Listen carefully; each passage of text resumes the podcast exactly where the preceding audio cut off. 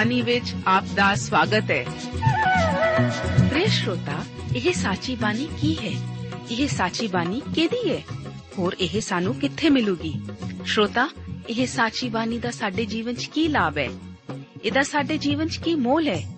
ਇਹ ਸਾਰੇ ਪ੍ਰਸ਼ਨਾਂ ਦਾ ਉੱਤਰ ਸਾਨੂੰ ਇੱਕੋ ਹੀ ਜਗ੍ਹਾ 'ਚ ਲੱਭ ਸਕਦਾ ਹੈ। ਹੋਰ ਉਹ ਹੈ ਜੀਵਿਤ ਵਚਨ, ਧਰਮ ਸ਼ਾਸਤਰ, ਬਾਈਬਲ।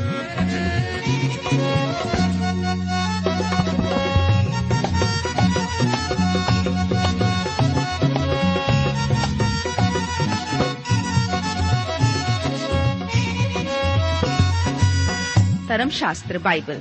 ਉਹੀ ਜੀਵਿਤ ਵਚਨ ਦਾ ਅਸੀਂ ਇਸ ਕਾਰਜਕ੍ਰਮ ਵਿੱਚ ਅਧਿਐਨ ਕਰਾਂਗੇ।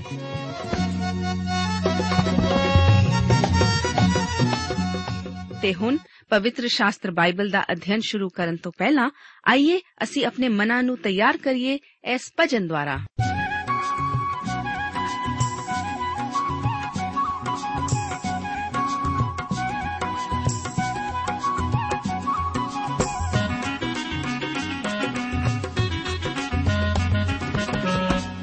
ਕਰ ਲੋ, ਯੇਸੂ ਦਾ ਦੀਦਾਰ ਕਰ ਲੋ, ਯੇਸੂ ਦਾ ਦੀਦਾਰ ਕਰ ਲੋ, ਯੇਸੂ ਦਾ ਦੀਦਾਰ ਕਰ ਲੋ, ਯੇਸੂ ਦਾ ਦੀਦਾਰ।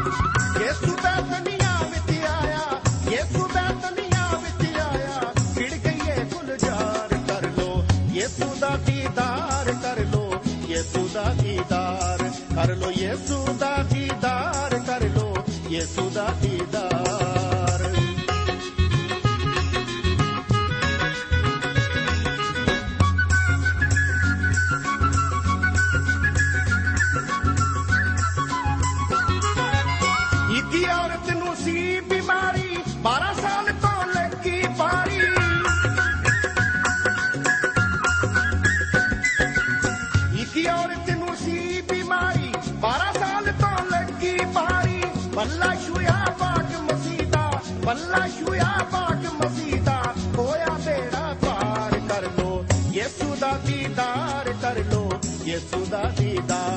ਦੀਦਾਰ ਕਰ ਲੋ ਯੇਸੂ ਦਾ ਦੀਦਾਰ ਕਰ ਲੋ ਯੇਸੂ ਦਾ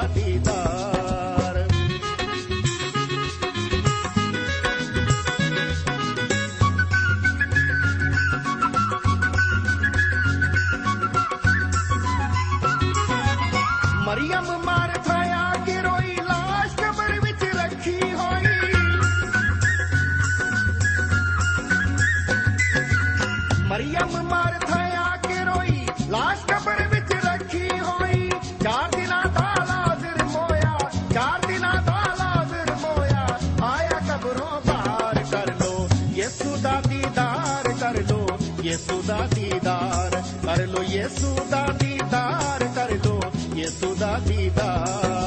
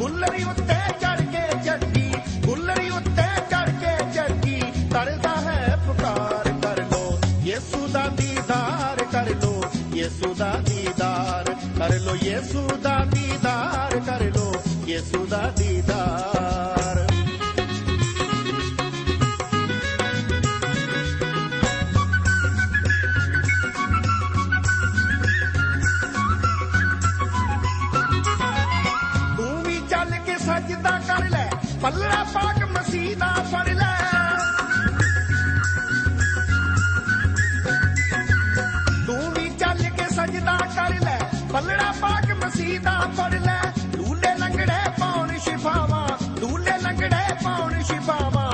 ਆਵੇ ਜੋ ਬਿਮਾਰ ਕਰ ਲੋ, ਯੇਸੂ ਦਾ ਦੀਦਾਰ ਕਰ ਲੋ, ਯੇਸੂ ਦਾ ਦੀਦਾਰ ਕਰ ਲੋ, ਯੇਸੂ ਦਾ ਦੀਦਾਰ ਕਰ ਲੋ, ਯੇਸੂ ਦਾ ਦੀਦਾਰ। ਯੇਸੂ ਦਾ ਤਨੀਆਂ ਵਿੱਚ ਆਇਆ, ਯੇਸੂ ਦਾ ਤਨੀਆਂ ਵਿੱਚ ਆਇਆ, ਖਿੜ ਗਈਏ ਗੁਲਜ਼ਾਰ ਕਰ ਲੋ, ਯੇਸੂ ਦਾ ਦੀਦਾਰ ਕਰ ਲੋ।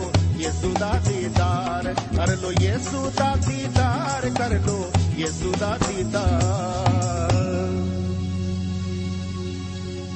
ਪਿਆਰੇ ਦੋਸਤੋ, ਅੱਜ ਦੇ ਇਸ ਬਾਈਬਲ ਅਧਿయਨ ਪ੍ਰੋਗਰਾਮ ਵਿੱਚ ਯੋਹੰਨਾ ਦੀ ਇੰਜੀਲ ਉਸ ਦਾ 11 ਅਧਿਆਏ, ਉਸ ਦੀ 53 ਆਇਤ ਤੋਂ ਲੈ ਕੇ 57 ਆਇਤ ਅਤੇ 12 ਅਧਿਆਏ, ਉਸ ਦੀ 1 ਆਇਤ ਤੋਂ ਲੈ ਕੇ 19 ਆਇਤਾਂ ਤੱਕ ਵਿਚਾਰ ਕਰਨ ਲਈ ਮੈਂ ਆਪ ਦਾ ਸਵਾਗਤ ਕਰਦਾ ਹਾਂ। ਆਓ ਪਹਿਲਾਂ ਅਸੀਂ 11 ਅਧਿਆਏ ਉਸ ਦੀ 53 ਆਇਤ ਤੋਂ ਲੈ ਕੇ 57 ਆਇਤ ਤੱਕ ਵਚਨ ਨੂੰ ਪੜ੍ਹੀਏ। ਇੱਥੇ ਲਿਖਿਆ ਹੈ, ਸੋ ਉਹਨਾਂ ਨੇ ਉਸੇ ਦਿਨ ਤੋਂ ਮਾਤਾ ਪਕਾਇਆ, ਭਈ ਉਸ ਨੂੰ ਜਾਨੋਂ ਮਾਰਨ। ਇਸ ਕਾਰਨ ਯੀਸ਼ੂ ਫੇਰ ਯਹੂਦੀਆਂ ਵਿੱਚ ਖੁੱਲਮ ਖੁੱਲਾ ਨਾ ਫਿਰਿਆ, ਪਰ ਉਥੋਂ ਉਜਾੜ ਦੇ ਲਾਗੇ ਦੇ ਦੇਸ਼ ਵਿੱਚ ਇਫਰਾਈਮ ਕਰਕੇ ਇੱਕ ਨਗਰ ਨੂੰ ਗਿਆ ਅਤੇ ਚੇਲਿਆਂ ਸਣੇ ਉੱਥੇ ਰਿਹਾ।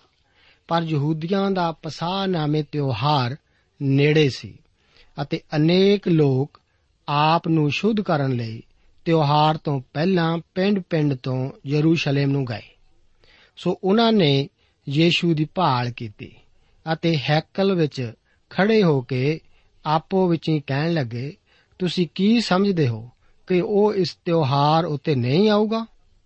ਅਤੇ ਪ੍ਰਧਾਨ ਜਾਜਕਾਂ ਔਰ ਫਰੀਸੀਆਂ ਨੇ ਹੁਕਮ ਕੀਤਾ ਸੀ ਕਿ ਜੇ ਕੋਈ ਜਾਣਦਾ ਹੋਵੇ ਜੋ ਉਹ ਕਿੱਥੇ ਹੈ, ਤਾਂ ਦੱਸ ਦੇਵੇ ਭਈ ਉਹ ਉਸ ਨੂੰ ਫੜ ਲੈਣ। ਇੱਥੇ ਅਸੀਂ ਦੇਖਦੇ ਹਾਂ ਕਿ ਇਹ ਯੀਸ਼ੂ ਜੀ ਦੀ ਜਨਤਕ ਸੇਵਾ ਦੇ ਅੰਤ ਦੀ ਸ਼ੁਰੂਆਤ ਹੈ। ਇਹ ਫਰੀਸੀ ਅਤੇ ਸਦੂਕੀ ਜੋ ਕਿ ਧਾਰਮਿਕ ਆਗੂ ਸਨ, ਉਹ ਦਿਨ ਦਿਹਾੜੇ ਯੀਸ਼ੂ ਜੀ ਨੂੰ ਮਾਰਨ ਦੀ ਕੋਸ਼ਿਸ਼ ਕਰਦੇ ਹਨ। ਅਤੇ ਹੁਣ ਉਹ ਖੁੱਲਮ ਖੁੱਲੀ ਵਿਰੋਧਤਾ ਕਰ ਰਹੇ ਹਨ। ਸਾਨੂੰ ਪੂਰੀ ਤਰ੍ਹਾਂ ਇਸ ਬਾਰੇ ਨਹੀਂ ਪਤਾ ਕਿ ਇਹ ਫਰਾਈਮ ਸ਼ਹਿਰ ਕਿੱਥੇ ਹੈ।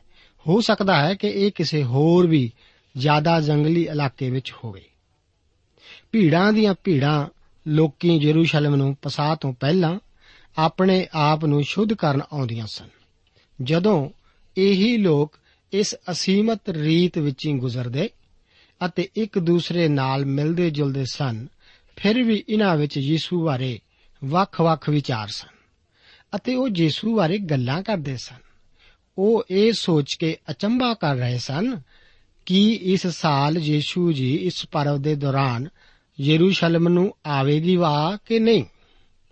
ਉਹਨਾਂ ਨੂੰ ਪਤਾ ਸੀ ਕਿ ਮਜਲਿਸ ਪੂਰੀ ਤਰ੍ਹਾਂ ਉਸ ਦੇ ਮਗਰ ਹੱਥ ਧੋ ਕੇ ਪਈ ਹੋਈ ਸੀ।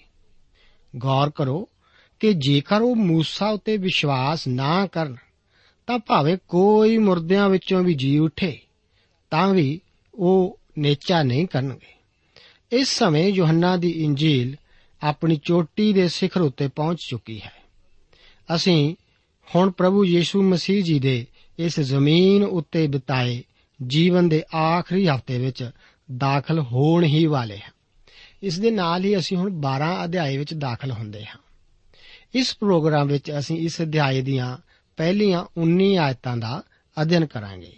ਇਸ ਵਚਨ ਦੇ ਹਿੱਸੇ ਨੂੰ ਅਸੀਂ ਦੋ ਭਾਗਾਂ ਵਿੱਚ ਵੰਡ ਸਕਦੇ ਹਾਂ। ਪਹਿਲਾ ਭਾਗ, ਯੀਸ਼ੂ ਜੀ ਦਾ ਭੋਜਨ ਕਰਨ ਲਈ ਬੈਤਨੀਆ ਵਿਖੇ ਆਉਣਾ। ਇਸ ਦਾ ਵਰਣਨ ਯੋਹੰਨਾ 12 ਅਧਿਆਏ, ਉਸ ਦੀ 1 ਆਇਤ ਤੋਂ ਲੈ ਕੇ 11 ਆਇਤ ਤੱਕ ਹੈ। ਦੂਸਰਾ ਭਾਗ, ਯੀਸ਼ੂ ਜੀ ਦਾ ਯਰੂਸ਼ਲਮ ਵਿੱਚ ਦਾਖਲ ਹੋਣਾ। 12 ਅਧਿਆਏ, ਉਸ ਦੀ 12 ਆਇਤ ਤੋਂ ਲੈ ਕੇ 19 ਆਇਤ ਤੱਕ ਜਿਉਂ ਹੀ ਅਸੀਂ ਇਸ 12 ਅਧਿਆਏ ਵਿੱਚ ਦਾਖਲ ਹੁੰਦੇ ਹਾਂ, ਅਸੀਂ ਯੀਸ਼ੂ ਜੀ ਦੇ ਨਾਲ-ਨਾਲ ਇੱਕ ਘਰ ਨੂੰ ਜਾ ਰਹੇ ਹਾਂ, ਜੋ ਕਿ ਲਾਜ਼ਰ, ਮਾਰਥਾ ਅਤੇ ਮਰੀਮ ਦਾ ਬੈਤਨੀਆ ਵਿਖੇ ਘਰ ਹੈ। ਯੋਹੰਨਾ ਦੀ ਇੰਜੀਲ ਵਿੱਚ ਯੀਸ਼ੂ ਜੀ ਆਪਣੀ ਸਰਵਜਨਕ ਸੇਵਾ ਦਾ ਆਰੰਭ ਇੱਕ ਵਿਆਹ ਦੇ ਦੌਰਾਨ ਗਲੀਲ ਦੇ ਕਾਨਾ ਵਿਖੇ ਕਰਦੇ ਹਨ। ਹੁਣ ਉਹ ਆਪਣੀ ਸੇਵਾ ਦਾ ਅੰਤ ਇਸ ਘਰ ਵਿੱਚ ਆਪਣੀ ਫੇਰੀ ਦੁਆਰਾ ਕਰਦੇ ਹਨ। ਪ੍ਰਭੂ ਯੀਸ਼ੂ ਜੀ ਇੱਕ ਘਰ ਉੱਤੇ ਆਪਣਾ ਜ਼ੋਰ ਦੇ ਰਹੇ ਹਨ, ਜੋ ਕਿ ਇੱਕ ਮਸੀਹੀ ਘਰ ਅਤੇ ਪਰਮੇਸ਼ਵਰ ਪ੍ਰਸਤ ਘਰ ਹੈ। ਵਿਆਹ ਇਸ ਘਰ ਉੱਤੇ ਪਰਮੇਸ਼ਵਰ ਦੀ ਅਸੀਸ ਲਿਆਉਂਦਾ ਹੈ। ਇਸ ਤਰ੍ਹਾਂ ਅਸੀਂ ਹੁਣ ਇਸ ਬਹੁਤ ਹੀ ਸੁੰਦਰ ਦ੍ਰਿਸ਼ ਕੋਲ ਆ ਰਹੇ ਹਾਂ। ਆਓ, ਪਹਿਲਾਂ ਅਸੀਂ 12 ਅਧਿਆਏ ਉਸ ਦੀਆਂ 1 ਤੋਂ ਲੈ ਕੇ 11 ਆਇਤਾਂ ਤੱਕ ਵਚਨ ਨੂੰ ਪੜ੍ਹਦੇ ਹਾਂ। ਲਿਖਿਆ ਹੈ, ਫੇਰ ਪਸਾਹ ਤੋਂ 6 ਦਿਨ ਪਹਿਲਾਂ ਯਿਸੂ ਬੈਤਨੀਆ ਵਿੱਚ ਆਇਆ, ਜਿੱਥੇ ਲਾਜ਼ਰ ਸੀ, ਜਿਹਨੂੰ ਯਿਸੂ ਨੇ ਮੁਰਦਿਆਂ ਵਿੱਚੋਂ ਜੀਵਾ ਲਿਆ ਸੀ। ਸੋ ਉੱਥੇ ਉਹਨਾਂ ਉਸ ਦੇ ਲਈ ਭੋਜਨ ਤਿਆਰ ਕੀਤਾ ਅਤੇ ਮਾਰਥਾ ਟਹਿਲ ਕਰਦੀ ਸੀ। ਪਰ ਲਾਜ਼ਰ ਉਹਨਾਂ ਵਿੱਚੋਂ ਇੱਕ ਸੀ, ਜਿਹੜੇ ਉਹਦੇ ਨਾਲ ਖਾਣ ਬੈਠੇ ਸਨ।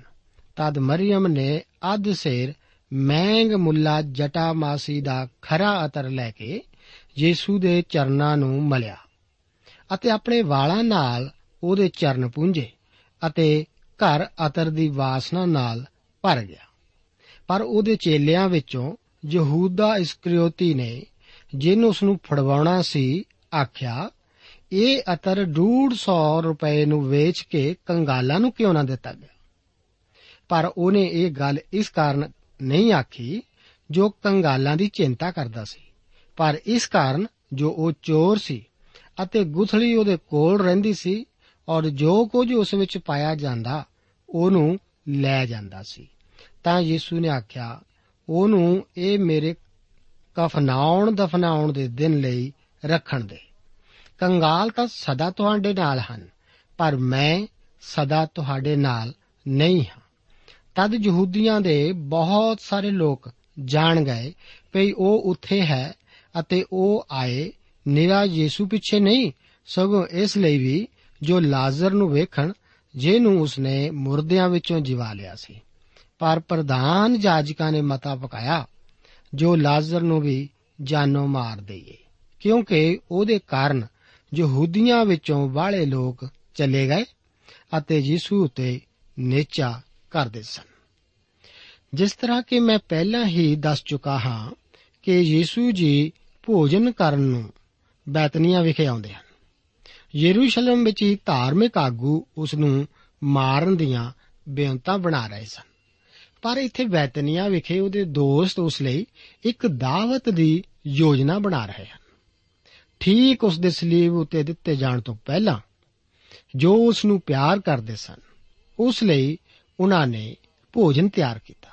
ਆਓ ਇਸ ਖੂਬਸੂਰਤ ਦਾਵਤ ਦੇ ਦ੍ਰਿਸ਼ ਦਾ ਅਧਿਐਨ ਕਰੀਏ। ਲਾਜ਼ਰ, ਜੋ ਕਿ ਮੁਰਦਿਆਂ ਵਿੱਚੋਂ ਜਿੰਦਾ ਕੀਤਾ ਗਿਆ ਸੀ, ਉਹ ਮਸੀਹ ਨਾਲ ਸੰਗਤ ਵਿੱਚ ਜੁੜਿਆ ਹੋਇਆ ਹੈ। ਯੀਸ਼ੂ ਜੀ ਆਖ ਚੁੱਕੇ ਸਨ ਕਿ ਕਿਆਮਤ ਅਤੇ ਜੀਵਨ ਮੈਂ ਹੀ ਹਾਂ। ਜੋ ਮੇਰੇ ਉੱਤੇ ਨੇਚਾ ਕਰਦਾ ਹੈ, ਭਾਵੇਂ ਉਹ ਮਰ ਵੀ ਜਾਵੇ, ਫਿਰ ਵੀ ਉਹ ਜੀਵੇਗਾ। ਇਹ ਤਾਂ ਲਾਜ਼ਰ ਬਾਰੇ ਜਿਸਮਾਨੀ ਲਿਹਾਜ਼ ਨਾਲ ਠੀਕ ਹੀ ਸੀ। ਉਹਨੂੰ ਹੁਣ ਮੁਰਦਿਆਂ ਵਿੱਚੋਂ ਜ਼ਿੰਦਾ ਕੀਤਾ ਗਿਆ ਸੀ। ਇਹ ਮੇਰੇ ਅਤੇ ਆਪ ਬਾਬਤ ਵੀ ਆਤਮਿਕ ਤੌਰ ਤੇ ਠੀਕ ਹੀ ਹੈ। ਅਸੀਂ ਵੀ ਪਾਪਾਂ ਅਤੇ ਅਪਰਾਧਾਂ ਵਿੱਚ ਮੁਰਦਾ ਸੀ। ਨਾ ਤਾਂ ਸਾਨੂੰ ਯੀਸ਼ੂ ਮਸੀਹ ਬਾਰੇ ਕੋਈ ਗਿਆਨ ਸੀ ਅਤੇ ਨਾ ਹੀ ਸਾਡੀ ਉਸ ਦੇ ਨਾਲ ਕੋਈ ਸੰਗਤ ਸੀ।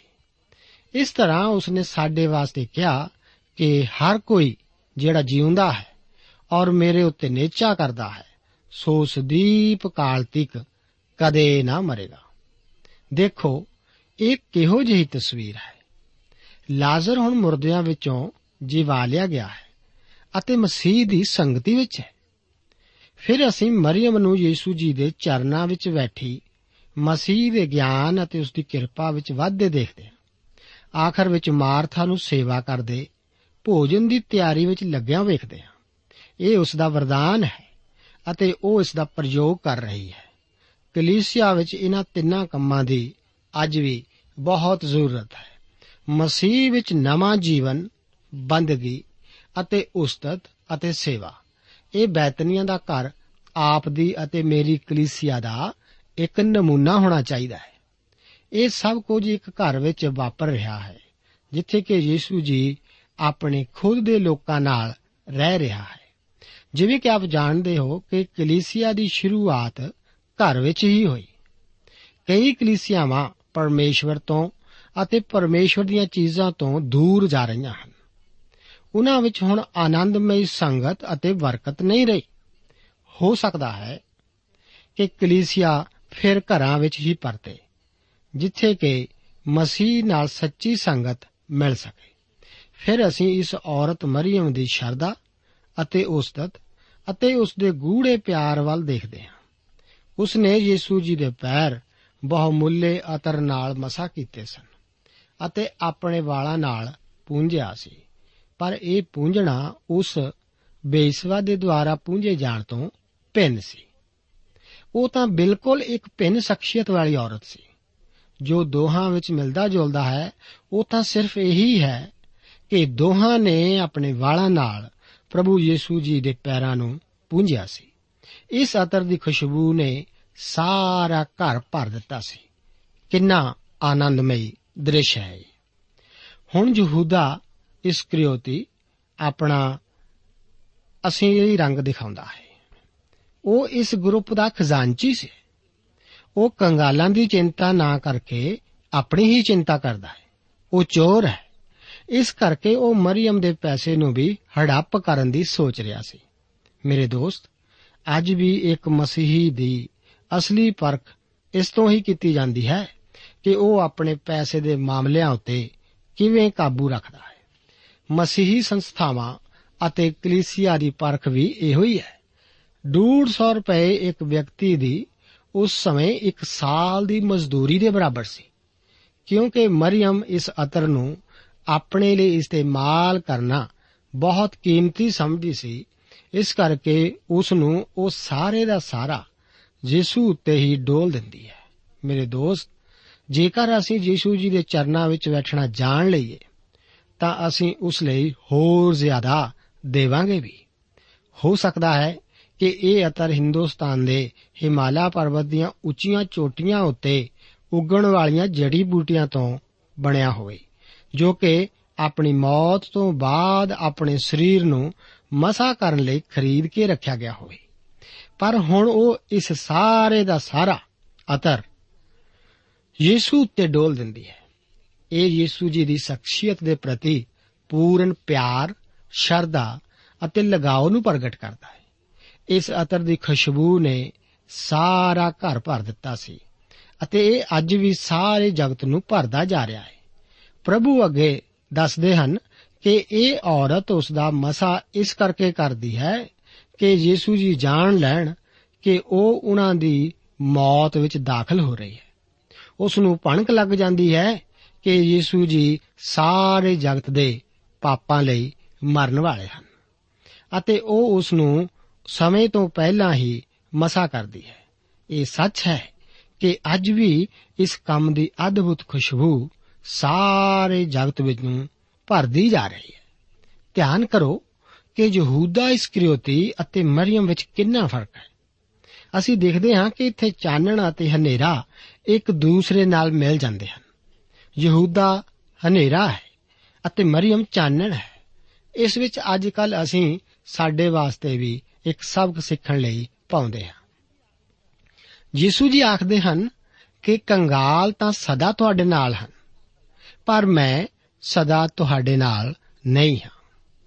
ਇੱਥੇ ਯੀਸ਼ੂ ਜੀ ਆਪਣੇ ਉਸ ਵਚਨ ਦੀ ਵਿਰੋਧਤਾ ਨਹੀਂ ਕਰ ਰਹੇ ਕਿ ਮੈਂ ਹਮੇਸ਼ਾ ਤੁਹਾਡੇ ਨਾਲ ਹਾਂ ਅਤੇ ਉਹ ਸਾਨੂੰ ਨਾ ਹੀ ਛੱਡਣਗੇ ਅਤੇ ਨਾ ਹੀ ਤਿਆਗਣਗੇ। ਯੀਸ਼ੂ ਜੀ ਆਖ ਰਹੇ ਹਨ ਕਿ ਸਾਨੂੰ ਕੰਗਾਲਾਂ ਦੀ ਸੇਵਾ ਹਮੇਸ਼ਾ ਕਰਨੀ ਚਾਹੀਦੀ ਹੈ। ਉਹ ਹਮੇਸ਼ਾ ਸਾਡੇ ਨਾਲ ਹਨ। ਪਰ ਸਾਡੀ ਇਹ ਸੇਵਾ ਸਾਡੇ ਪ੍ਰਭੂ ਦੇ ਚਰਨਾਂ ਵਿੱਚ ਬੈਠਣ ਦਾ ਬਦਲ ਹੋ ਕੇ ਨਹੀਂ ਕਰਨੀ ਚਾਹੀਦੀ। ਇਹ ਦਿਨ ਆ ਰਿਹਾ ਹੈ, ਜਦੋਂ ਕਿ ਇਸ ਚਾਨਣ ਨੂੰ, ਇਸ ਜਾਣਨ ਵਿੱਚ ਬਹੁਤ ਦੇਰ ਹੋ ਚੁੱਕੀ ਹੋਵੇਗੀ ਕਿ ਯੀਸ਼ੂ ਜੀ ਕੋਲ ਸਾਡੇ ਲਈ ਕੁਝ ਹੈ। ਮੇਰੇ ਦੋਸਤੋ, ਯੀਸ਼ੂ ਮਸੀਹ ਬਾਰੇ ਹੁਣ ਵੀ ਜਾਣ ਲਓ। ਉਸ ਦੇ ਚਰਨਾਂ ਵਿੱਚ ਆਉਣ ਨਾਲ ਆਪਣੇ ਕਿਸੇ ਵੀ ਕੰਮ ਦੀ ਤੁਲਨਾ ਨਾ ਕਰੋ। ਇਹ ਲੋਕ ਆਪਣੀ ਖਾਹਿਸ਼ ਦੇ ਖੋਜੀ ਹੀ ਹਨ। ਮਹਾਜਾਜਕ ਲਾਜ਼ਰ ਨੂੰ ਆਪਣੇ ਰਾਹ ਵਿੱਚੋਂ ਹਟਾਉਣਾ ਚਾਹੁੰਦੇ ਸਨ। ਮੇਰਾ ਗੇ- ਵਿਅਕਤੀਗਤ ਵਿਸ਼ਵਾਸ ਇਹ ਹੈ ਕਿ ਇਹ ਲੋਕ ਇੱਕ ਚਾਹ ਦੇ ਕਾਰਨ ਹੀ ਲਾਜ਼ਰ ਨੂੰ ਦੇਖਣ ਆਏ ਸਨ, ਨਾ ਕਿ ਯੀਸ਼ੂ ਨੂੰ ਦੇਖਣ।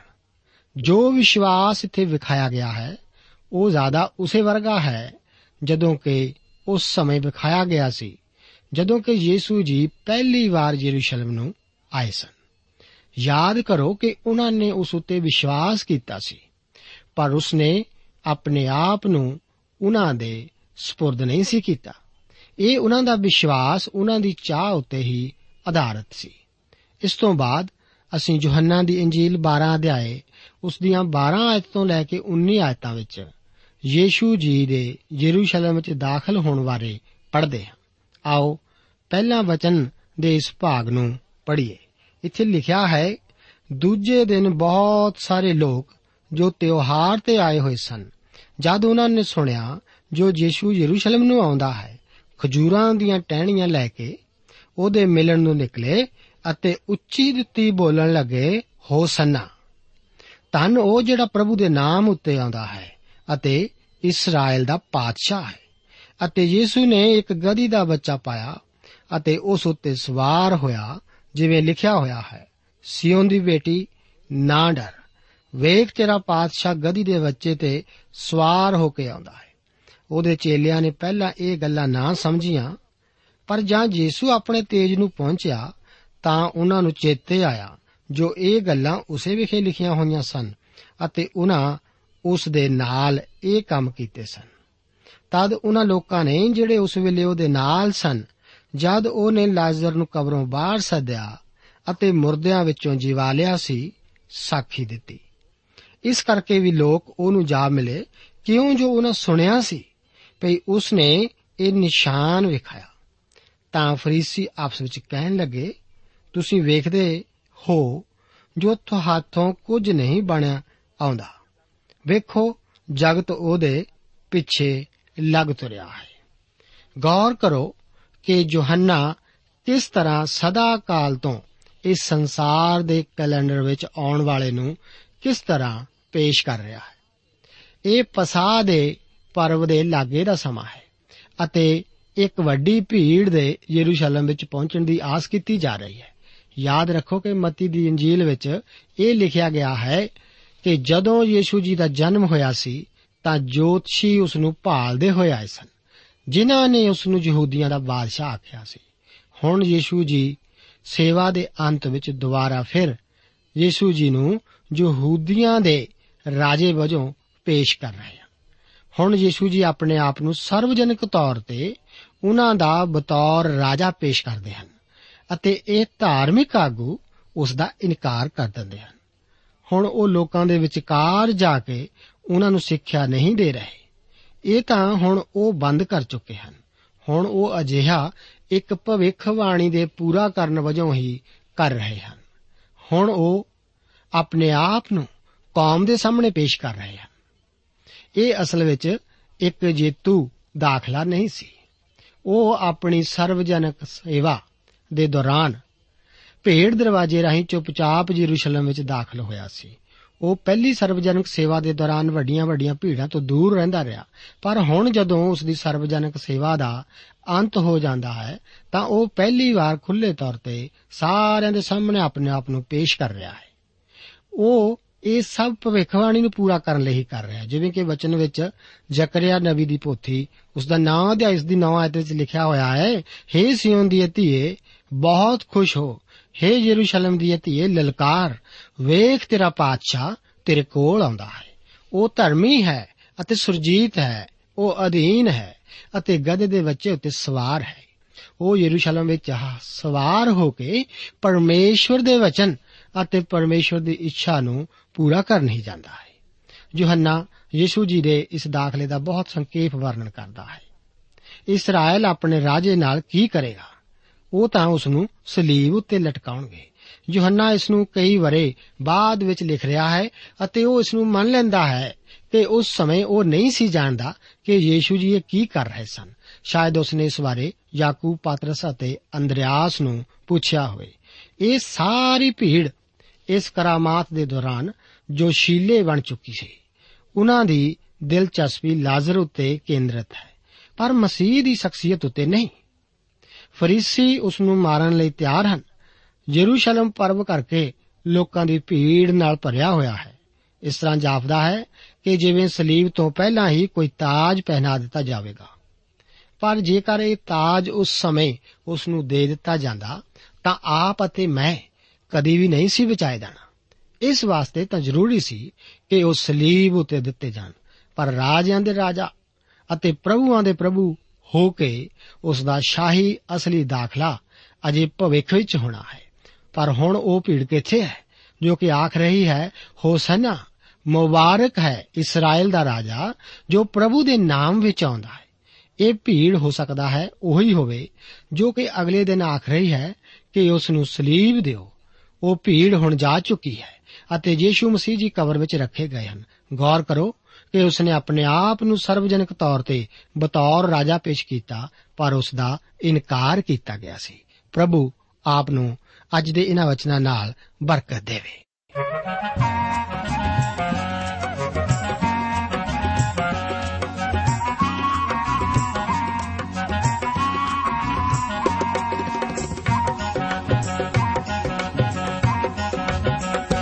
ਬੰਦੇ ਭਜ ਲੈ ਯਿਸੂ ਦਾ ਨਾਂ शुद्ध होवे तेरी आत्मा। बंदे भज लय सुदाना। के शुद्ध होवे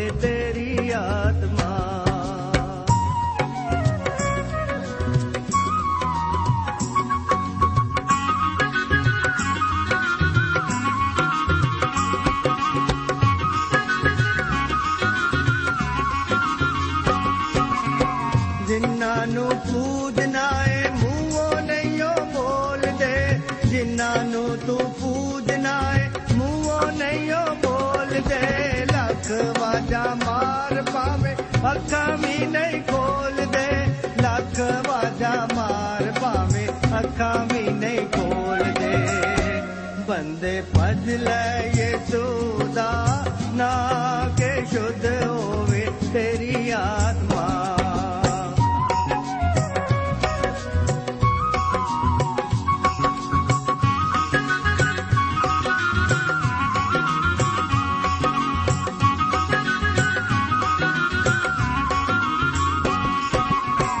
ਛੱਡ ਦੇ ਬੁਰਾਈ ਉਹਦਾ ਨਾਮ ਪੱਗ ਸਜਣਾ ਛੱਡ ਦੇ ਬੁਰਾਈ ਉਹਦਾ ਨਾਮ ਪੱਗ ਸਜਣਾ ਦੁੱਖਾਂ ਦੇ ਸਮੁੰਦਰਾਂ ਚੋਂ ਜੇ ਤੂੰ ਪਾਰ ਲੰਘਣਾ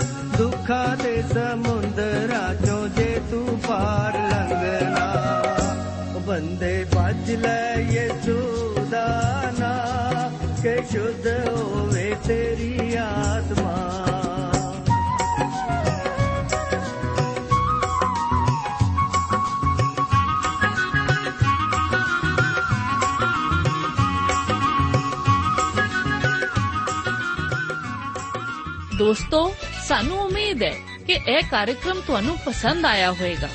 ਤੇ ਇਹ ਕਾਰਜਕ੍ਰਮ ਸੁਣ ਕੇ ਤੁਹਾਨੂੰ ਬਰਕਤਾਂ ਮਿਲੀਆਂ ਹੋਣਗੀਆਂ। ਜੇ ਤੁਸੀਂ ਇਹ ਕਾਰਜਕ੍ਰਮ ਦੇ ਬਾਰੇ ਕੁਝ ਪੁੱਛਣਾ ਚਾਹੁੰਦੇ ਹੋ, ਤੇ ਸਾਨੂੰ ਇਸ ਪਤੇ ਤੇ ਲਿਖੋ।